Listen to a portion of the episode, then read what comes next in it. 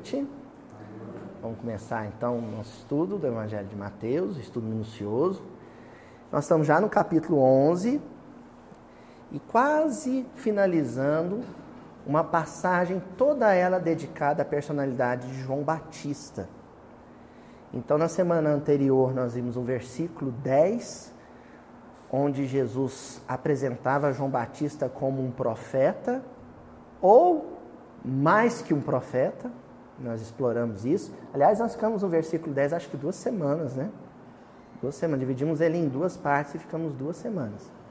E hoje nós vamos começar a estudar o versículo 11, onde Jesus vai fazer um adendo. Ele vai acrescentar uma informaçãozinha preciosa para a nossa tomada de responsabilidade perante o trabalho cristão. Parece uma coisa inocente que Jesus está dizendo. Parece que Jesus está ranqueando os espíritos, mas não é a intenção dele. Com o versículo que nós vamos estudar hoje, nós vamos entender que Jesus aproveita, deixa, após terminar de definir a personalidade de João Batista e o seu perfil como trabalhador do Evangelho, um trabalhador precoce do Evangelho, e agora ele engata uma chamada de atenção, uma puxada de orelha geral para a posteridade. Ainda meio que falando de João Batista, né? O que, que diz o versículo 11, do capítulo 11 do Evangelho de Mateus? Amém vos digo. Antes de ler o versículo, sempre que tiver o em verdade vos digo, amém vos digo, isso é uma expressão idiomática, uma expressão hebraísta própria da Palestina, da, da antiguidade, e é quase que Jesus sublinhando toda aquele, aquela fala. Sempre que vem, verdade vos digo, bem-aventurado, né? em sequência o versículo é Jesus dizendo: presta atenção no que eu vou falar agora. Entendeu, Dião? Presta atenção em tudo. Mas nisso que eu vou falar agora, vocês anotam no cantinho do caderno, Jesus falando para dona Joana: Joana, isso aqui coloca no tablet em destaque, porque é importante. Vamos ver o que, que é? Entre os nascidos de mulheres, não se levantou ninguém maior que João Batista. Mas o menor no reino dos céus é maior que ele. Vamos repetir? Amém vos digo: entre os nascidos de mulheres não se levantou ninguém maior que João Batista, mas o menor no reino dos céus é maior que ele. É o versículo que nós temos hoje. Bom, eu vou contar para vocês como eu interpretava esse versículo, como eu interpretei esse versículo nos últimos 25 anos da minha vida. Como é que eu entendia ele? Jesus está dizendo que até aquele dia, até aquele momento, a hora em que ele fazia o discurso, nunca tinha reencarnado um espírito tão evoluído quanto João Batista. Mas que nas altas esferas, espíritos que nem tinham encarnado, eram muito mais evoluídos que o João Batista, que era o maior que até então tinha reencarnado. Era assim que eu pensava. Alguém pensava coisa parecida? É assim também, não é? Então não está muito doido, não, né? Era isso mesmo. Então, é assim que a gente pensa. Qual a ideia que a gente faz esse versículo? Que Jesus está ranqueando. Está dizendo, ó, primeiro vem esse, depois vem esse, depois vem esse. Judas estava em 12 lugar e depois que traiu, caiu para quadragésima tantas posições. que ele está fazendo um ranking. Mas esse tipo de coisa é uma forma de estímulo excessivamente humana. Coisa que a gente usa em vestibular, concurso público, em algumas escolas, normalmente as mais tradicionalistas, mais convencionais. A gente tem essa coisa de ranquear. No esporte, então, principalmente os esportes individuais, né?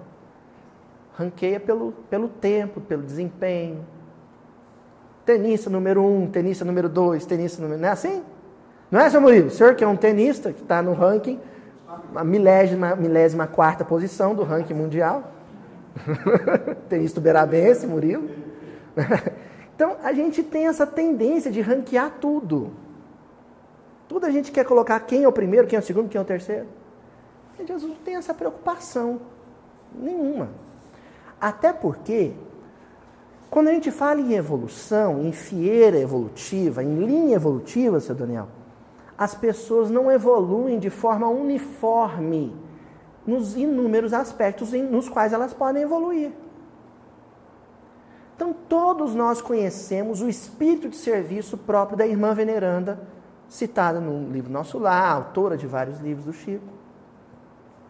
É o espírito que estava não sei quantas horas trabalhando sem repouso numa colônia próxima da Terra, na qual ela não precisava mais habitar ou frequentar.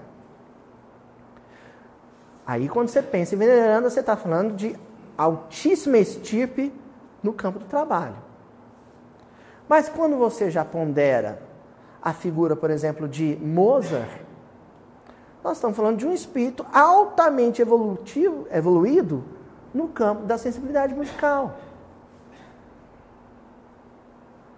Quando você pensa, por exemplo, em, em, na figura de Paulo, que ele não tivesse a ternura e a meiguice e a doçura que sempre caracterizou a figura de João Evangelista, ou a figura de Maria, sobretudo de Maria. Mas Paulo tinha um espírito de serviço, uma energia, uma perseverança no trabalho que nenhum outro apresentou no cristianismo nascente. Então os espíritos não evoluem de forma uniforme.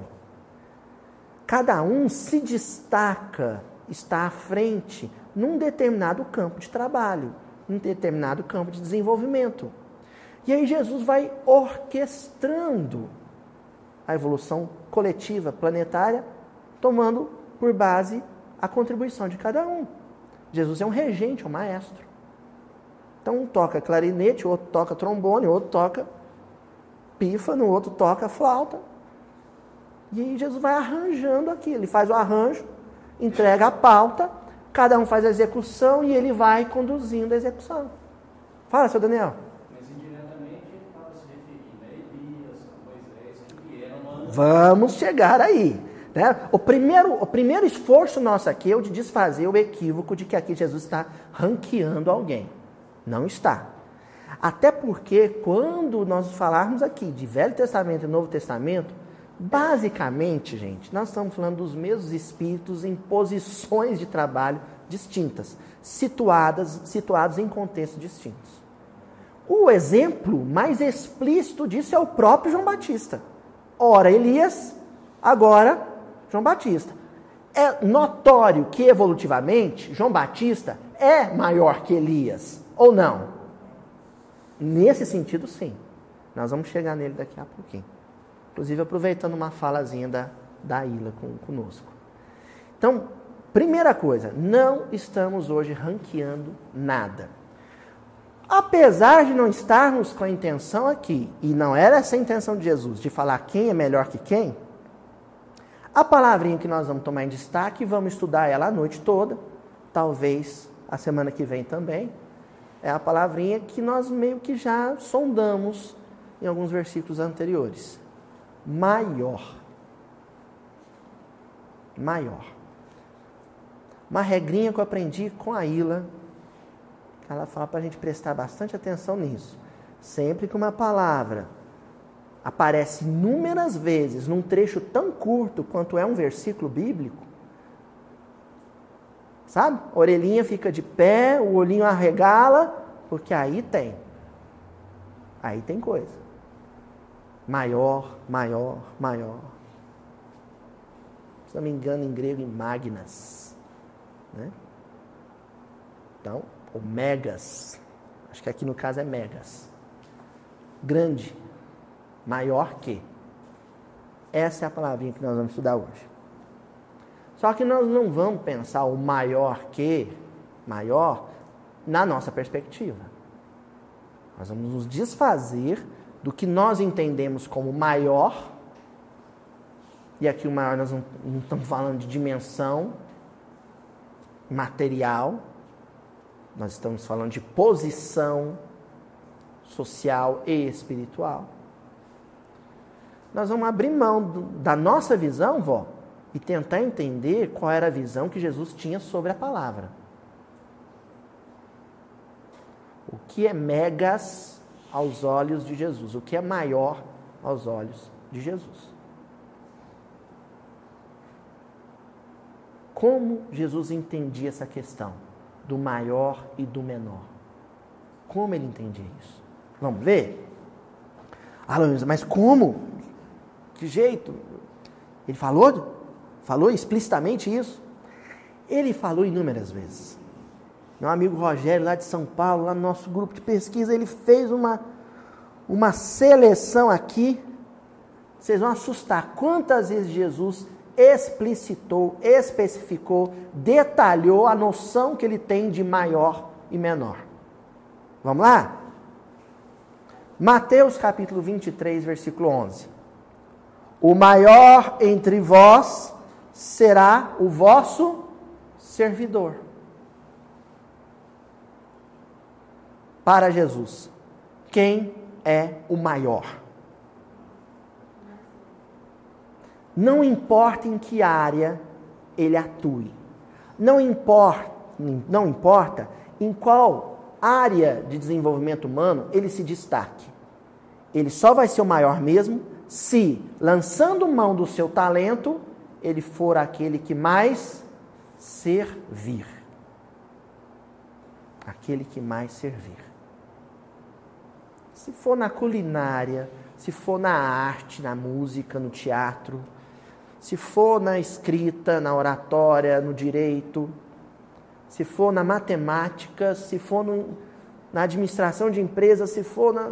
Sabe? Não importa. No magistério, em qualquer área que ele atue, ele vai ser o maior. Aos olhos de Jesus, será maior aquele que mais tiver servido. Antes de ler as outras passagens, vamos entender melhor o que é esse servir. Nós vamos agora, apesar desse uso das palavras que eu vou, que eu vou lançar a mão agora, não representar nenhuma norma, nenhuma normativa, nenhuma regra de entendimento, é oportuno do ponto de vista didático para mim aqui hoje. Então só vale para essa reunião. Nós vamos distinguir aqui hoje trabalho de serviço. Isso não vale fora da reunião, combinado? Só para hoje. Trabalho, a origem etimológica da palavra trabalho é tripalium era uma canga, sabe? Uma espécie de um cabresto. Não, não um cabresto. Eram três ripas que eram justapostas, formavam um triângulo em volta da, do pescoço do escravo mais rebelde na Roma antiga. Tripalium, daí vem trabalho. Só usava o tripalium o escravo romano que não gostasse de trabalhar, que não gostasse de executar as ordens, que fizesse sabe? Com desconforto, infeliz. Aí se associou o tripalho a trabalho. Onde você vai, fulano? Ah, vou para o tripalho. Ah, vou para o trabalho. Trabalho, então, é aquilo que você realiza constrangido. É um movimento de benemerência coletiva, mas que foi feito sob constrangimento imposto. Eu fiz porque tinha que fazer. Se não fizesse, tinha consequências. Ou porque eu queria algo em troca. Isso é trabalho. O que, que nós vamos chamar hoje de serviço? Serviço. Aquilo que eu faço espontaneamente, sem nenhuma ordem, alegre, satisfeito e sem nenhuma paga. Isso é serviço. Então você tem um corpo de, de funcionários. Aqueles que fazem constrangidos a sua atividade, a sua tarefa, estão trabalhando. Aqueles que fazem espontaneamente, felizes, alegres, para ver a alegria do outro, para gerar benefício para o outro, estão servindo, são servidores.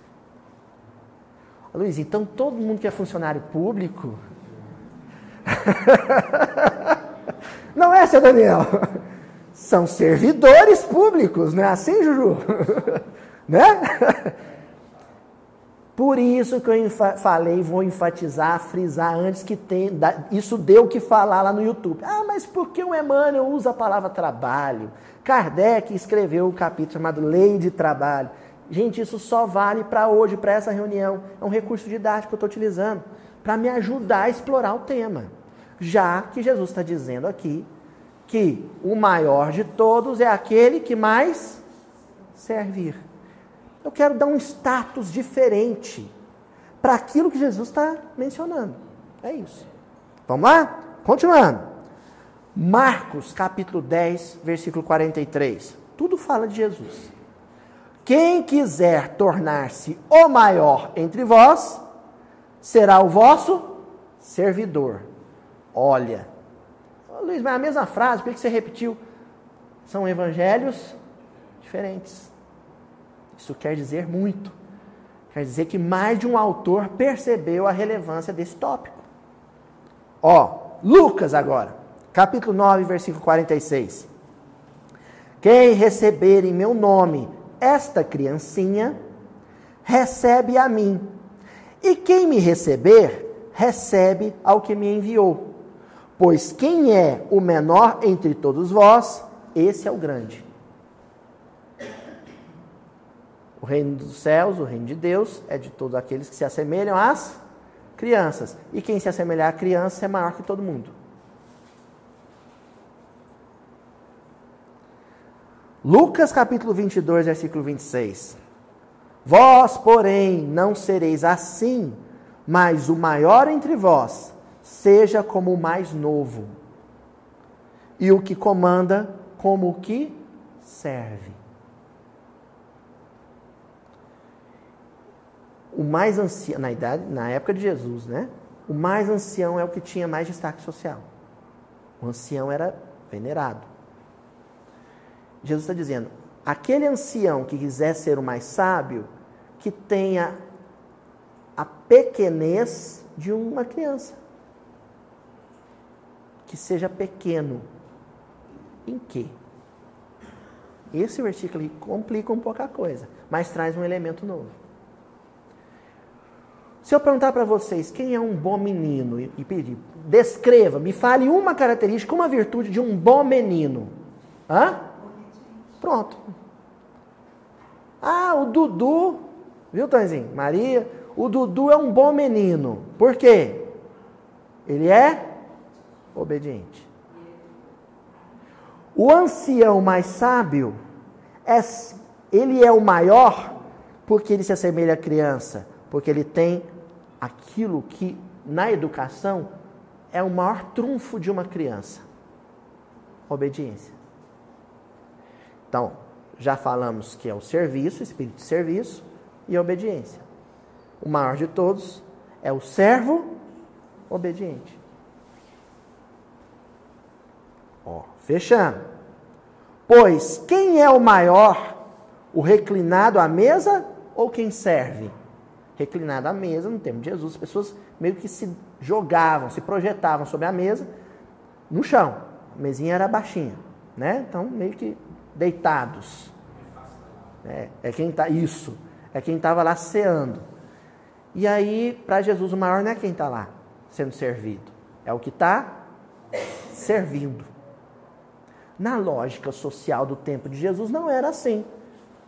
Aliás, ainda não é assim.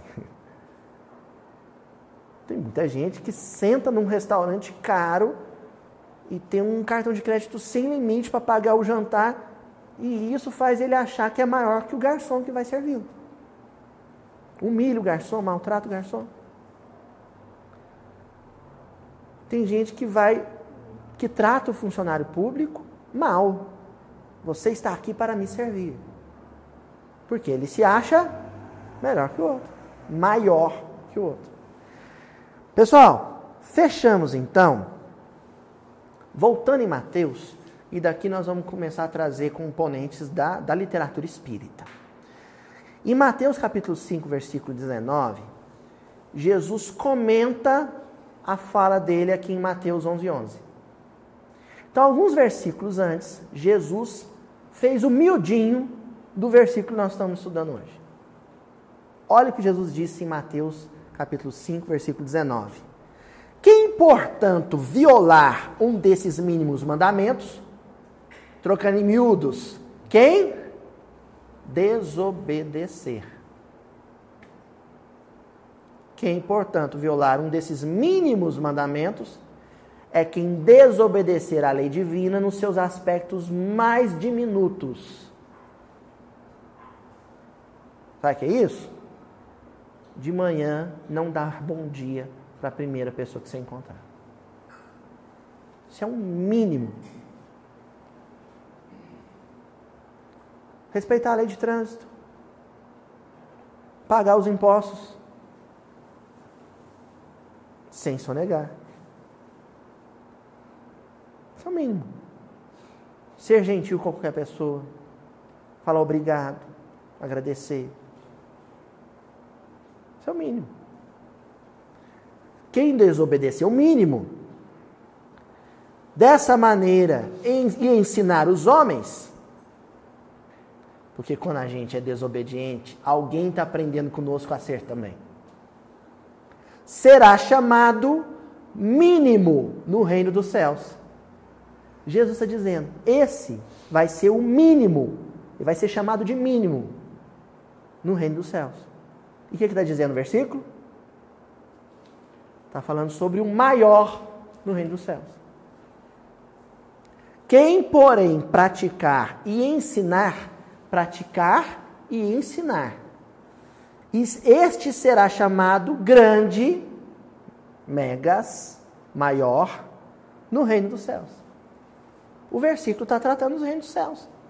O reino dos céus, a terra redimida, a terra renovada, a terra regenerada, é um lugar de servos obedientes. Opa, parou. Está me cheirando a Luiz subserviência.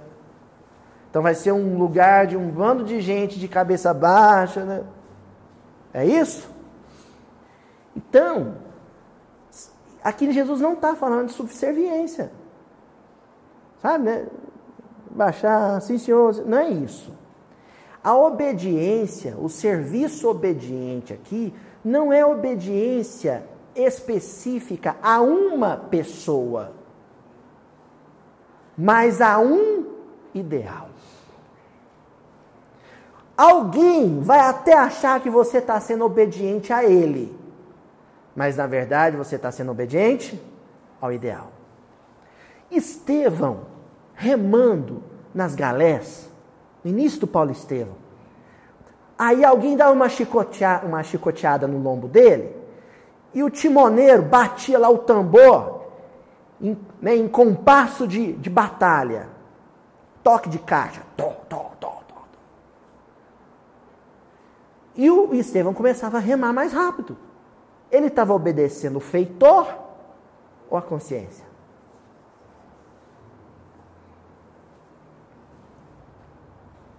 Nós estamos falando de obedecer um ideal.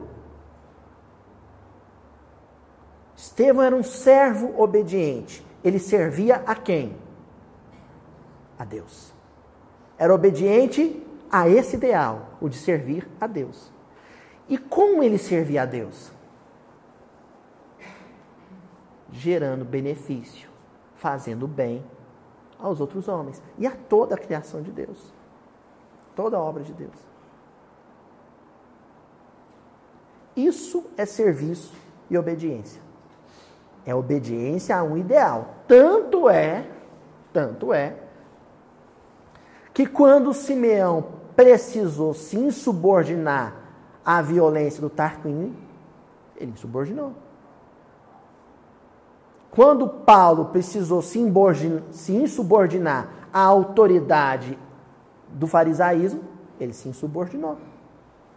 Porque aí, no caso, ele continuou obedecendo à consciência obedecer o ideal. Qual é o ideal? De servir a Deus. Fazendo o quê? Levando felicidade para as pessoas. E não ferindo quem quer que seja. Tá claro isso? Porque agora vai chegar o senhor Emmanuel para falar sobre Mateus 20, 27. E quem quiser ser o primeiro entre vós, será o vosso servo. Então nós vamos pegar essa coisa do primeiro, do ranking, agora, para explorar um tanto mais como a gente entende o que é ser maior, o que é ser o primeiro. Então até agora nós falamos o que é ser primeiro e ser maior aos olhos de Jesus. Mas como que a gente entende isso? Quando a gente diz assim, o Elvis Presley era o rei do rock, Roberto Carlos é o rei da música popular brasileira. Discorda, Eurídice? Não, de forma nenhuma. É o rei. Pelé é o rei do futebol. Né? Os argentinos não concordam. Mas ele é nosso rei. Então a gente vai elegendo reis. O rei disso, o rei daquilo. O Faustão, então, o maior fulano de todo mundo é maior para o Faustão. Vocês já repararam isso? O sujeito vai lá para equilibrar um ovo numa colher. O maior equilibrador de ovo na colher do mundo. É o maior. A gente vai destacando as pessoas como maior disso, maior daquilo. E colocando as pessoas na condição de primeiro. Isso se torna um vício. E a coisa se torna caótica quando a gente é ao mesmo tempo, em causa própria, o candidato e o júri. Quando a gente se coloca, se situa no páreo de maior em alguma coisa e nós mesmos damos o veredito. Eu sou o maior nisso. Ah, Luiz, não é possível que alguém diz assim, eu sou. Não, não é possível. Só astro do rock. Ah, ah. A gente não verbaliza, até cria um discursozinho de falsa modéstia. Ai, quem sou eu? Mas o que que acha por dentro? Sabe quando você descobre que você se situou, se posicionou numa condição de relevo acima dos outros, se autoelegeu o número um? Sabe quando? Quando alguém ousa apontar uma falha naquilo que você faz apontar um erro no que você está fazendo, te criticar. A nossa reação é de uma hostilidade tamanha que nitidamente você está vendo o seu pódio ameaçado. Opa, estão querendo me derrubar daqui. Ele quer ocupar o meu lugar de número um. Vamos lembrar os lugares onde isso acontece, Lauren? No emprego. A gente não aceita a gente até aceita a crítica do chefe. Ele é o chefe. Agora a gente não aceita a crítica do colega. Principalmente se o colega chegou ontem na empresa, ou se ele é mais novo que eu. Porque eu entendo que aquilo é uma ameaça ao meu pódio, a minha pole position. Vamos piorar a situação? No movimento espírita. Ah, Aí é complicado, hein? Nem que seja no nível inconsciente. Mas está valendo, né? É inconsciente, mas também conduz suas atitudes. Mesmo que seja no nível inconsciente. Eu me elejo melhor naquilo e tenho uma resistência danada, uma dificuldade danada de aceitar uma crítica. Ó, gente, essas coisas eu, eu vou trazendo aqui, sabe por quê? Porque eu percebi em mim. Eu já me peguei em vários momentos me achando melhor em alguma coisa. Então eu estou jogando no ar aí. Não sei se vale para vocês. Para mim vale.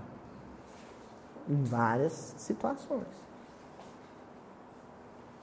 Eu era o número um no risoto lá de casa. Um dia a Juju resolveu fazer risoto. E eu até aceitaria a Juju fazendo risoto se ela não tivesse posto alguns defeitos no meu. Ela desbancou o meu risoto. Ela falou: Olha, eu vou te dar umas dicas. Eu, ah, como assim? Eu te ensinei a fazer risoto. Não foi assim, Juju? Aí foi. Eu fiquei incomodado. Eu só parei de me incomodar o dia que eu falei: Poxa, agora só ela faz risoto, eu fico de boa. Aí eu fiquei né? A gente tem uma dificuldade danada de aceitar a crítica por isso. Nós somos treinados, agora vou falar uma palavra forte, nós somos adestrados em família, em ambiente escolar, em, na mídia, a sermos sempre o número um. E olha, nós estamos reproduzindo esse contexto com os nossos filhos. Coisa mais desastrosa que pode ter é um filho chegar com a nota 10, nota máxima, entregar para o pai e o pai falar assim: você tinha que ter tirado 11. Ou não aceitar o 10, ou humilhar o filho porque ele foi com nota 2, nota 3. Sabe quem você está formando? Um competidor. Pior. Pior, você está formando um desafiador. Porque ele vai desafiar todo mundo. Ele vai estar tá sempre nessa posição de quem está querendo um duelo o tempo inteiro. No trabalho. Quando ele for trabalhar num ambiente religioso. No casamento. Concorre o tempo inteiro. Tem marido que concorre o tempo inteiro com a esposa e vice-versa. Estão querendo ver quem é o. Isso aí, culpa do IBGE, né? Quem é o cabeça da família. Quem é, o, quem é que responde pela casa. E olha, gente, nessa questão do casal, você pega Paulo e Estevão, você encontra um casal da antiguidade oriental, uma sociedade pa extremamente patriarcal, como Áquila e Prisca. E eu vou confessar uma ignorância minha, mas em função da postura dos dois. Eu não sabia identificar quem era o Áquila e quem era a Prisca. Eu não sabia se era a Áquila ou o Prisca. Aí depois de muito tempo eu fui descobrir, viu Priscila, que Prisca é a origem latina de Priscila. Prisca é a esposa. Porque era um casal onde em todas as circunstâncias, quando você lê o livro Paulo e Estevão, não tem, eles não estão concorrendo, é sempre uma cumplicidade absoluta. Uma amizade tão grande que eles são cúmplices o tempo inteiro. Você não sabe quem é o homem quem é a mulher. Não concorrem, não competem. Não. Evolução. É para lá que nós estamos caminhando, é isso que nós temos que almejar, é isso que nós temos que buscar. Né? Ó, o Emmanuel começa puxando a orelha lá no livro O Espírito da Verdade, capítulo 64. O primeiro, chama o capítulo. O título é O primeiro. E ele começa dizendo assim: Nos variados setores da experiência humana, encontramos as mais diversas criaturas a buscarem posições de destaque e postos de diretiva. Eu sublinhei essas duas coisas: posições de destaque e postos de diretiva, porque são motivações distintas. Posições de destaque é o sujeito com uma autoestima lá embaixo, que ele precisa de alguma maneira se destacar por uma carência emocional extrema, ele quer ser notado e quer ser elogiado. Ele tem uma fissura por isso. Uma neura por isso. Ele precisa ser adulado. Então ele precisa se destacar de alguma maneira. E quando ele não tem bagagem, experiência, habilidade suficiente para executar uma tarefa e se destacar nela, aí entra a inveja. O que é inveja? Eu não dou conta de subir onde o sujeito está, eu vou tentar derrubar ele. Posições de destaque. Quando eu humilho meu filho porque ele não se destacou, porque ele não ganhou medalha no judô, ou porque ele não tirou o primeiro lugar no simulado da escola, eu estou massacrando, passando no, na máquina de moer carne, a autoestima dele. E estou fadando ele a vida inteira querer lugares de destaque. O dia que ele quiser extremamente um lugar de destaque e todos os esforços forem, forem infrutíferos no sentido de conquistar, ele se mata. E eu vou dizer na beira do caixão dele: Meu filho, por que, que você fez isso comigo?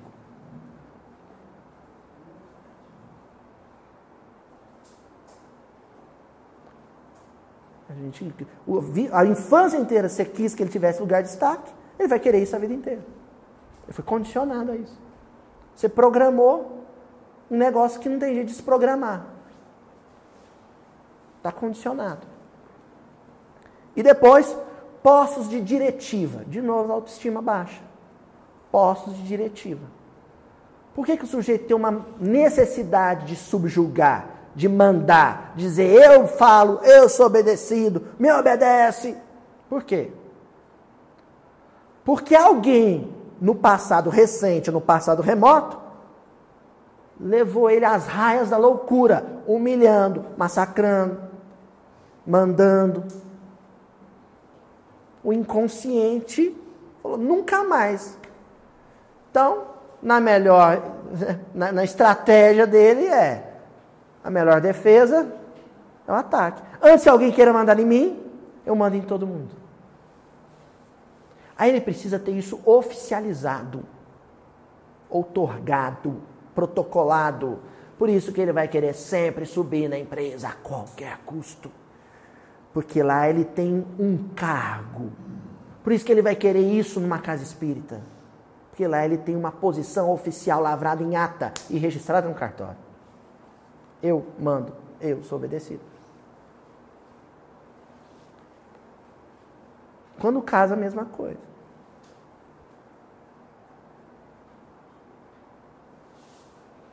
Quando casa. E agora, em função dos séculos e séculos e séculos de humilhação feminina, de massacre do espírito feminino na Terra, muitas mulheres estão tendo esse comportamento hostil, excessivamente autoritário e masculinizado. Trauma. Trauma. Sabe? Curvatura da vara. Estava envergada para um lado, feixe. Agora vão desentortar indo para outro extremo. É a teoria de muitos. Uma teoria inconsciente, é um processo inconsciente. Às vezes inconfessável. Continua Emmanuel.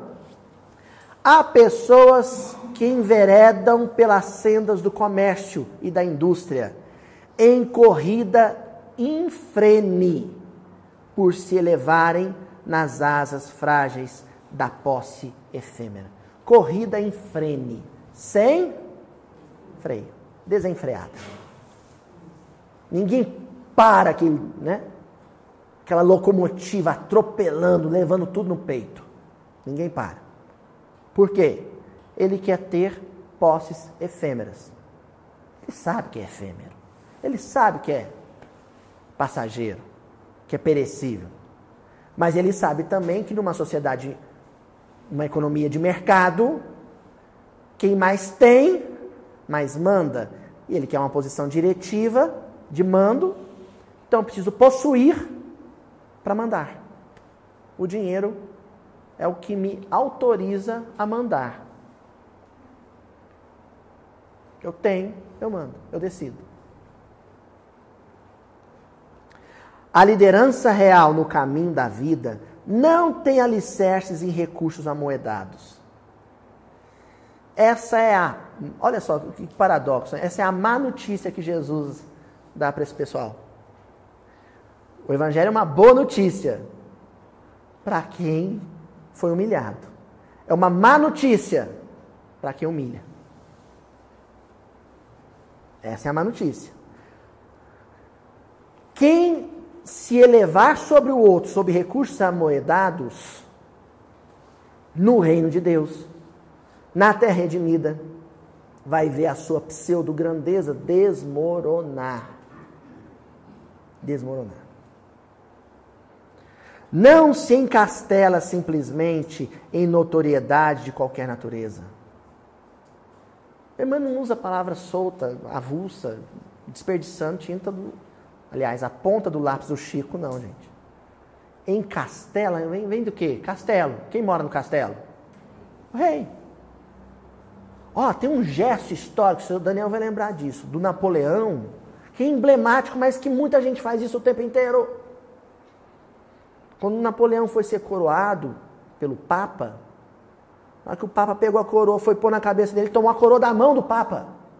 Ah, ah. Ele se autocoroou. Isso é altamente simbólico.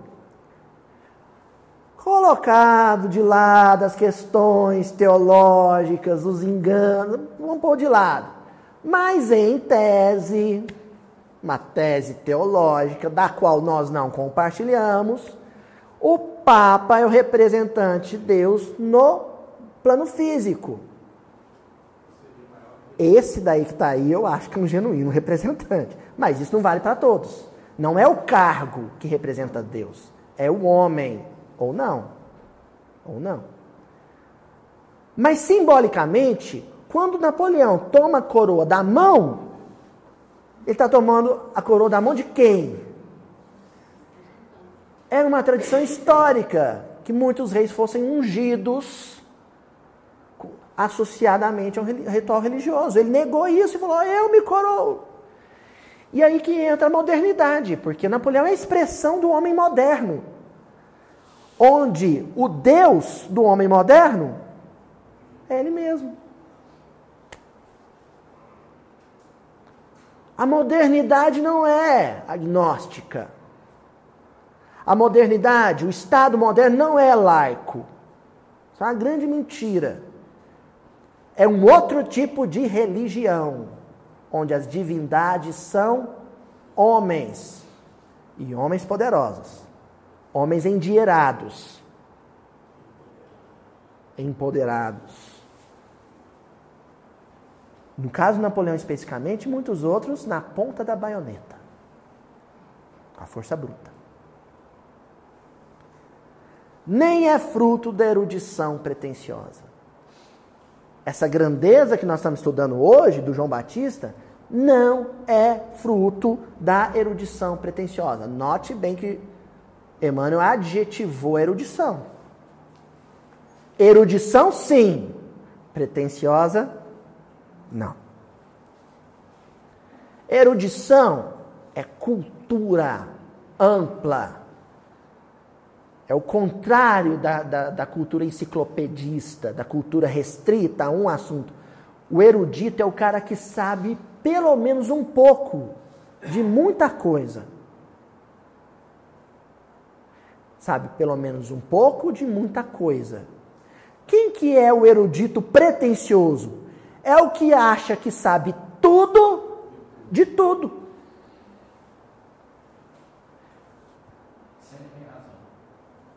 Perde nada, né? Ele não perde uma, né? Ele não aceita perder uma. Aí usou argumento de autoridade. Eu escrevi livro, eu tenho doutorado, vai ver meu látis. Vai lá, olha meu látis, depois você vem conversar comigo. É por aí. Janaína até fechou o olho. Porque a dose é aturar um sujeito desse. Ah, quer saber? Esse sujeito aí que eu estou falando, somos nós em muitas circunstâncias. Até na hora de falar de Espiritismo. Sou eu. Eu sou assim. Fechando, né, mano? Ó. A chefia durável pertence aos que se ausentam de si mesmos buscando semelhantes para servi-los. Toda outra chefia, o Emmanuel está dizendo que é transitória, é passageira. Tem dia para começar, tem dia para acabar. É temporal. Agora, o Emmanuel está dizendo: existe uma chefia, uma liderança, que ela é atemporal. E ela é otorgada, ela está nas mãos, comissionada por Deus, de quem for mais servo do seu semelhante. de quem mais servir a causa de Deus em amor aos homens. Esquecendo as luzes transitórias da ribalta do mundo. Gente, você já viu? Bom, eu, eu nunca vi, mas já vi em filme. O sujeito nunca foi em Nova York, aí pá, à noite na Times Square. Priscila, você já viu? Tem muita luz? Como é que ficou o olhinho? Como é que ficou o olhinho do sujeito? É coisa, né? É coisa demais. Isso que lá, no caso de Nova York, é físico. Isso acontece hoje em qualquer canal de mídia. Você entra no Facebook, você entra no, Instagram, você entra, liga a televisão, sabe? O seu olho brilha. Só riqueza, só riqueza, só riqueza. Todo mundo é bonito, todo mundo é saudável, todo mundo é, veste bem. É o mundo da, do marketing. E aí, qual que é o totem de maior relevo da filosofia marqueteira do mundo contemporâneo? Vender sucesso. A indústria automobilística não vende carro. Ela vende posição. Ela vende sucesso.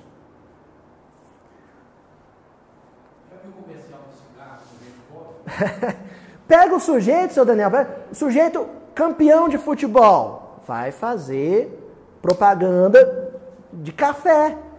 Por quê? Não está vendendo café, está vendendo sucesso. Se você tomar esse café, você vai ser igual a ele. Se você andar nesse carro, você vai ser igual a ele. Se você vestir essa roupa, você vai ser igual a ele.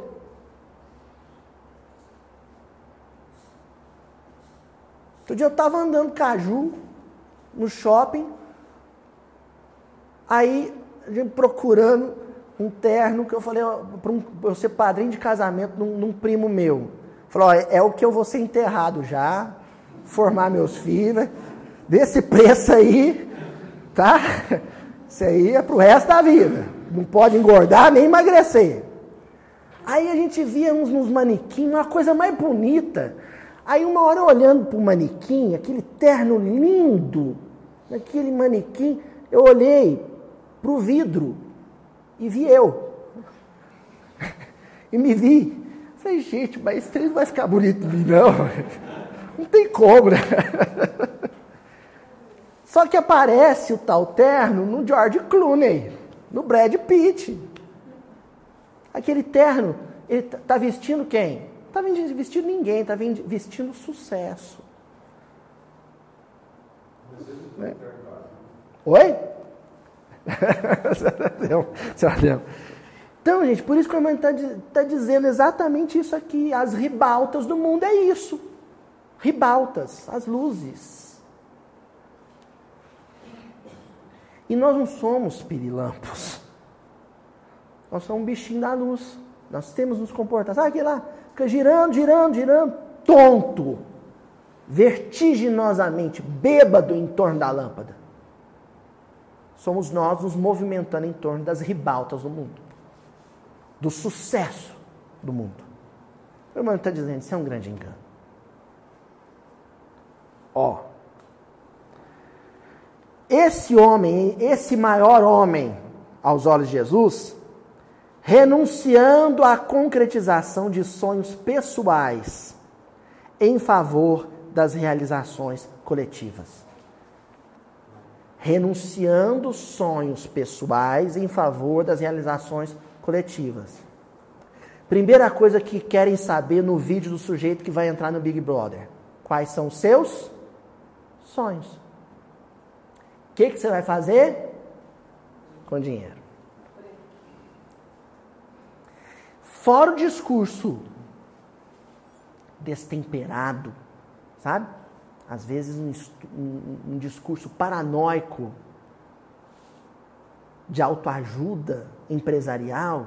Você é capaz de alcançar os seus sonhos. Você pode conquistar os seus sonhos Aí, se aparecesse um balãozinho de, de, de quadrinho, sabe aqueles balãozinhos? Do lado do sujeito que está assistindo a palestra, tá lá um carro, um jatinho, uma cobertura. Isso é sonho. Que sonhozinho medíocre.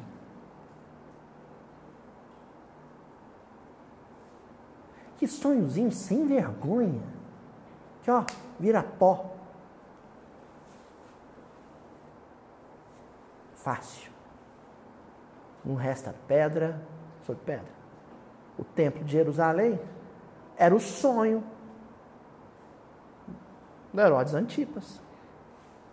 Foi o sonho de Salomão. O primeiro ruiu, o segundo ruiu também. Aliás, o segundo nem chegou a ficar pronto. Virou pedra, um montoado de pedra. Isso é sonho? Agora, aquele que não considera isso um grande sonho e elege como sonho, como grande querer, a felicidade da coletividade humana, esse é o maior de todos. É a irmã veneranda que falou: Eu não vou ser feliz em lugar nenhum enquanto a humanidade inteira não for junto. Isso é sonho obedecendo, ó, obedecer, obedecendo aos estímulos e avisos da consciência. Servo de um ideal. E normalmente, normalmente não, regra geral, esses espíritos que atingiram esse patamar, a obediência deles é proporcional à perseverança deles. Porque quando o ideal mandar fazer alguma coisa, nada nem ninguém para esse coração. Quem parou Paulo?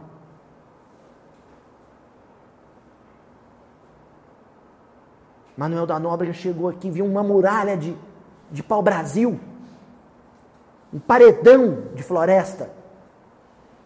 Ele mais nove jesuítas. Nove avançaram. E olha, nós não estamos falando aqui dos erros monstruosos da ordem jesuíta. Nós estamos falando desse homem especificamente. Era um espírito que reencarnou com esse propósito. Ninguém parou ele. Ninguém parou ele. Quem parou Francisco de Assis? Quem vai parar o Papa Francisco? O Alto de Fé de Barcelona parou Allan Kardec? Uma bala parou Martin Luther King? Porque você mata carne, você mata corpo, você queima prédio, mas ideias, ideias alicerçadas nesse ideal sublime, ninguém pode com isso. E para fechar, um texto do Emmanuel, que meu amigo Rodrigo, lá de Recife, achou, lá no Reformador, revista Reformador, novembro de 1955. Isso aqui é relíquia, viu, gente? O maior. Olha o título do texto do Emmanuel. O maior. Então, vou fazer, não vou falar mais nada, né? O maior.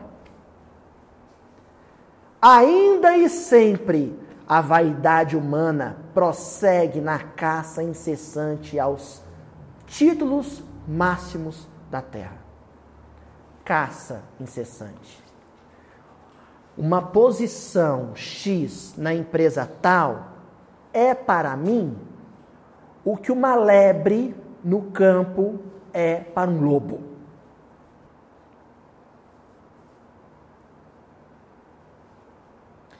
Então, as minhas atitudes em sociedade para ocupar aquela posição vão ser bestiais, vão ser de fera, de animal.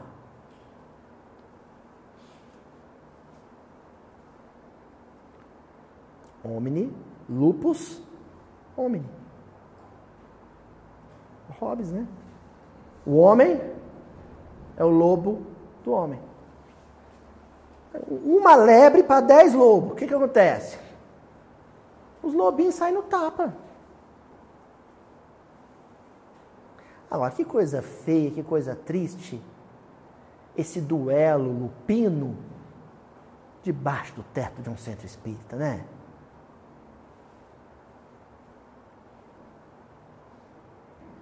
E disputando, sabe o quê? Sabe qual é a lebra? A lebre? Bagatela. A cor da parede do centro. Sabe? As coisas. Filigrana. Filigramas. Filigranas totalmente. Assim, coisas pueris.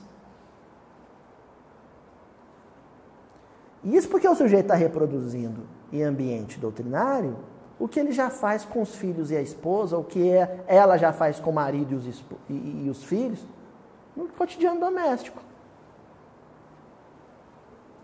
Não querer perder, não querer ceder em nada, ganhar todas. Cartazes da imprensa e programas radiofônicos. O Emmanuel aqui nós vamos ter que dar uma atualizada. Não? Eu já vou fazer uma, uma atualizada, Emmanuel. Esse negócio de programas radiofônicos está meio ultrapassado. É de 1955, a era de ouro do rádio, gente, né? Então tem que mudar. Cartazes da imprensa, a imprensa de papel, e programas radiofônicos, na atualidade, cogitam de campeões variados que brilham passageiros na ribalta do mundo. Então agora nós vamos recorrer a uma universitária de 85 anos. Para a senhora, quem é a maior cantora do Brasil de todos os tempos? Eu sei qual é.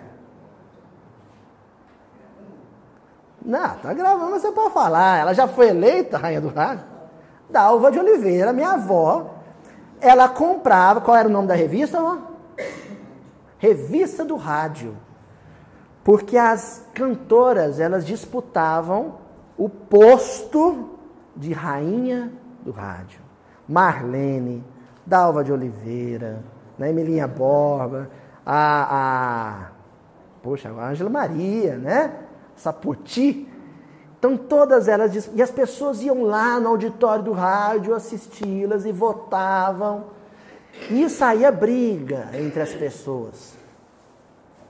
Hoje, o vídeo, quando passar, já vai ter. Hoje é o Kaysar, não é assim?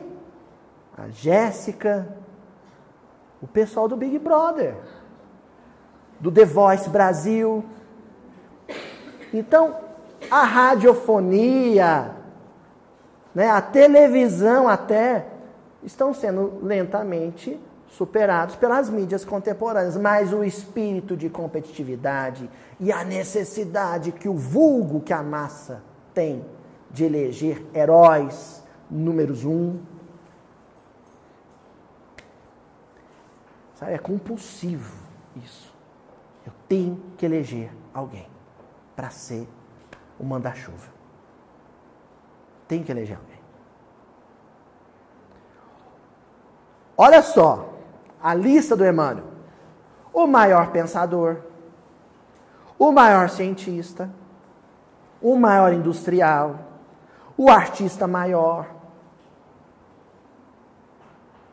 o maior youtuber. Outro dia eu fui dar palestra no, no Senda de Gelma, né, Leão? Um menininho de 12 anos. Eu acabei de fazer palestra e não sei quem lá falou do canal do Mildinho. O menininho virou e falou assim: Tio, o senhor é um youtuber? é. Tem lá uns milhões de visualizações. Youtuber. Milhões de visualizações. Tem um canal com o nome do sujeito. Isso é em todas as áreas. No ambiente acadêmico. No ambiente acadêmico, então. Toda hora tem que eleger o PHD do momento. Prêmio Nobel, não sei das contas. Aí sabe o que o Emmanuel vai comentar agora?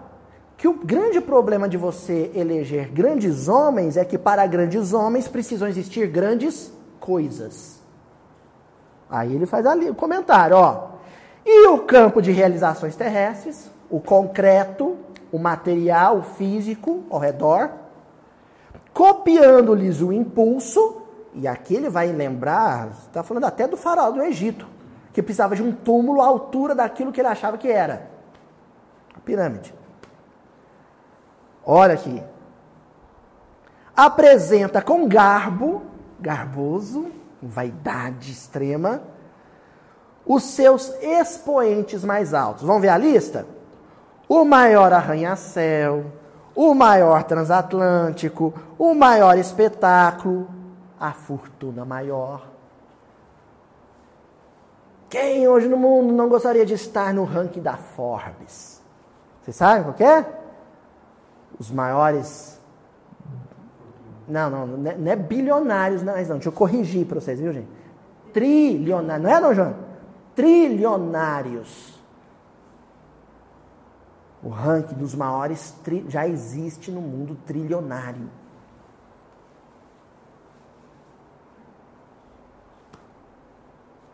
Um cara desse, não, sabe, não contenta com meu apartamentozinho de dois quartos, não.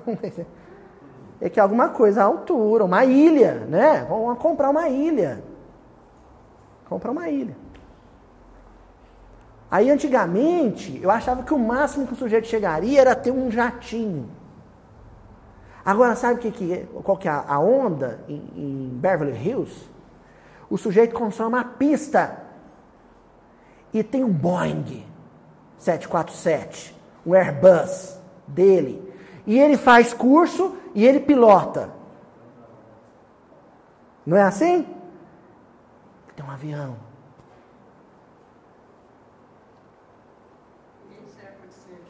Quer dizer, como é que esse cara. Ele olha para o espelho, quem que ele enxerga? Ele não cabe no espelho, né? A mansão é enorme, ele não cabe na mansão. O avião é enorme, ele não cabe no avião. O ego transborda, sabe? Sai pelo nariz, pela boca. Um ectoplasma vazando. Ego. Cheio de quê? De si. Ele é completamente preenchido com a própria estampa. Sobra lugar para Deus?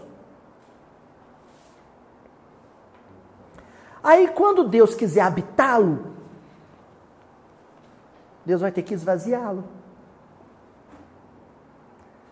Aí vem um, aquele gigante inflado, vem um alfinetezinho desse tamanho, uma taxinha. Deus vem com uma taxinha chamada morte.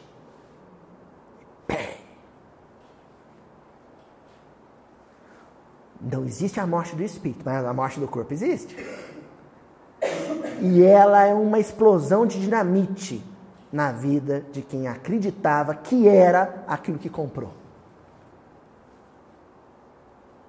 Ó, fechando, faz lá.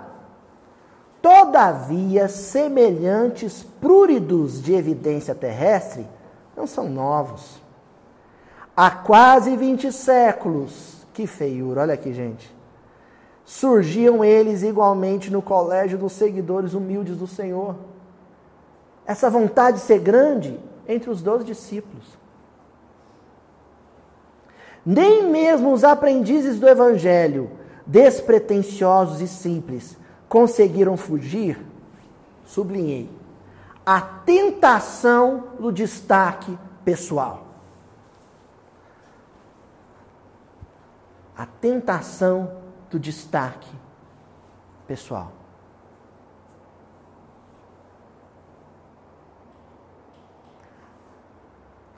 Por dois motivos.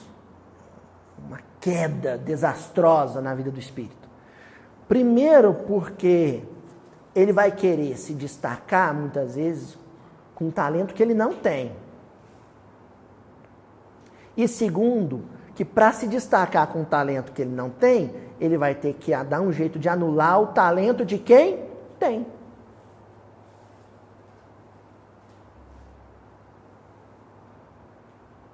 Vai usar todos os meios para isso. E a gente já detecta isso na criança. Na criança. Ela já tenta chamar a atenção da tia, falando tia, a, Ju, a tia Ju, tenta chamar a atenção da tia, anulando o coleguinha. Quem vai levar esse vasinho para a tia? Eu, eu, eu, eu. Aí tem uns que simplesmente falam, eu, eu, eu. Outros falam, eu, abafando o outro. Empurrando a cara do outro. Ah, já viu, né? Guimarães Rosa falava, passarinho que aprumou o corpo, você já sabe como é que vai ser o voo dele. Pela asinha torta, você já sabe que o voo vai, vai ser torto. Fala, eu quero, tia, mas tampando a cara do coleguinha. Num espaço de uma aula, ele grita, tia, olha o que, que o fulano fez. E na mesma aula ele grita, tia, olha o que, que eu fiz. Prejudicar o outro para ter destaque pessoal. O tempo inteiro a gente é tentado a fazer isso. E cai. Uma, duas, três. Quem caiu mais de dez vezes tem outro nome já. Hábito, mau hábito, recapitulado, se chama vício. O sujeito se vicia em buscar destaque pessoal. Aí sabe o que acontece? Vou contar, falar de mim. Sabe o que acontece, Ademo? História te diz respeito. O sujeito cai tantas vezes fazendo isso, caiu no momento em que ele precisar ter um destaque, pôr o rosto na cara, na câmera, ele vai ter medo de fazer. que foi a resistência que eu, por exemplo, tive de gravar isso. O senhor Adelmo sabe o sofrimento que foi para me convencer. Tantas quedas fazendo a mesma coisa. Falei, ah, essa eu caio também. E eu não sei não, hein? Eu não ponho a, fogo, a mão no, meu, no fogo por mim mesmo. Pobre de quem se garante tanto.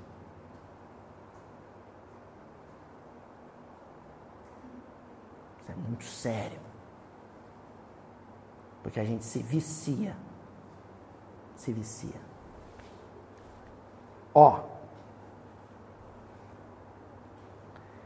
Eles próprios na antevisão do paraíso, os discípulos, gente, vocês caíram, por que, a gente não cai?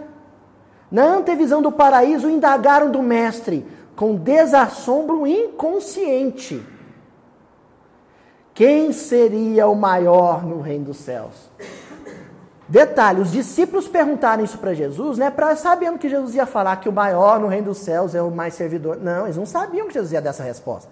Quando Jesus deu essa resposta, eles ficaram tão frustrados. Quando eles fizeram essa pergunta, era para saber quem dos doze era o maior. Poxa, se Pedro caiu nessa armadilha, eu não vou cair? Ó. Oh. E a resposta do Cristo ainda hoje é um desafio à nossa fé. O que, que é fé? Fidelidade é um desafio à nossa fidelidade. Não é servir obediente a um ideal. A tentação do destaque pessoal é um grande desafio para quem quer continuar obedecendo. No dia que você começa a querer destaque pessoal, você começa a desobedecer. E aquele que era grande começa a diminuir perante os olhos do céu. O maior do reino do amor será sempre aquele que se fizer servo infatigável. Até João Batista, e João Batista ainda, isso diz aí, ainda, seu Daniel, pertence à tradição do Velho Testamento. João Batista fecha a tradição do Velho Testamento. Ele encerra um ciclo e abre o caminho para Jesus. Até ali, nenhum espírito tinha demonstrado tamanho espírito de serviço e tamanho obediência à lei de Deus como João Batista. Porém, todos eles, todos aqueles espíritos do Velho Testamento, nas experiências subsequentes já reencarnaram sob a influência direta do Evangelho. E sob as luzes do Evangelho, sob a influência do Evangelho, da nova aliança, todos eles foram maiores do que tinham sido antes. E o que valeu para eles, vale para todos nós. Com o Evangelho, após o Evangelho, todos nós devemos, são os votos da noite, devemos ser um tantinho maior do que éramos, em espírito de serviço e de obediência à lei de Deus. Tá? Até semana que vem, gente. Que começa lá no Velho Testamento um negócio que, na essência, é como conviver com as pessoas sem prejudicar as pessoas. E mais, caracteres do homem de bem. Como conviver com as pessoas sem prejudicar as pessoas e beneficiando as pessoas.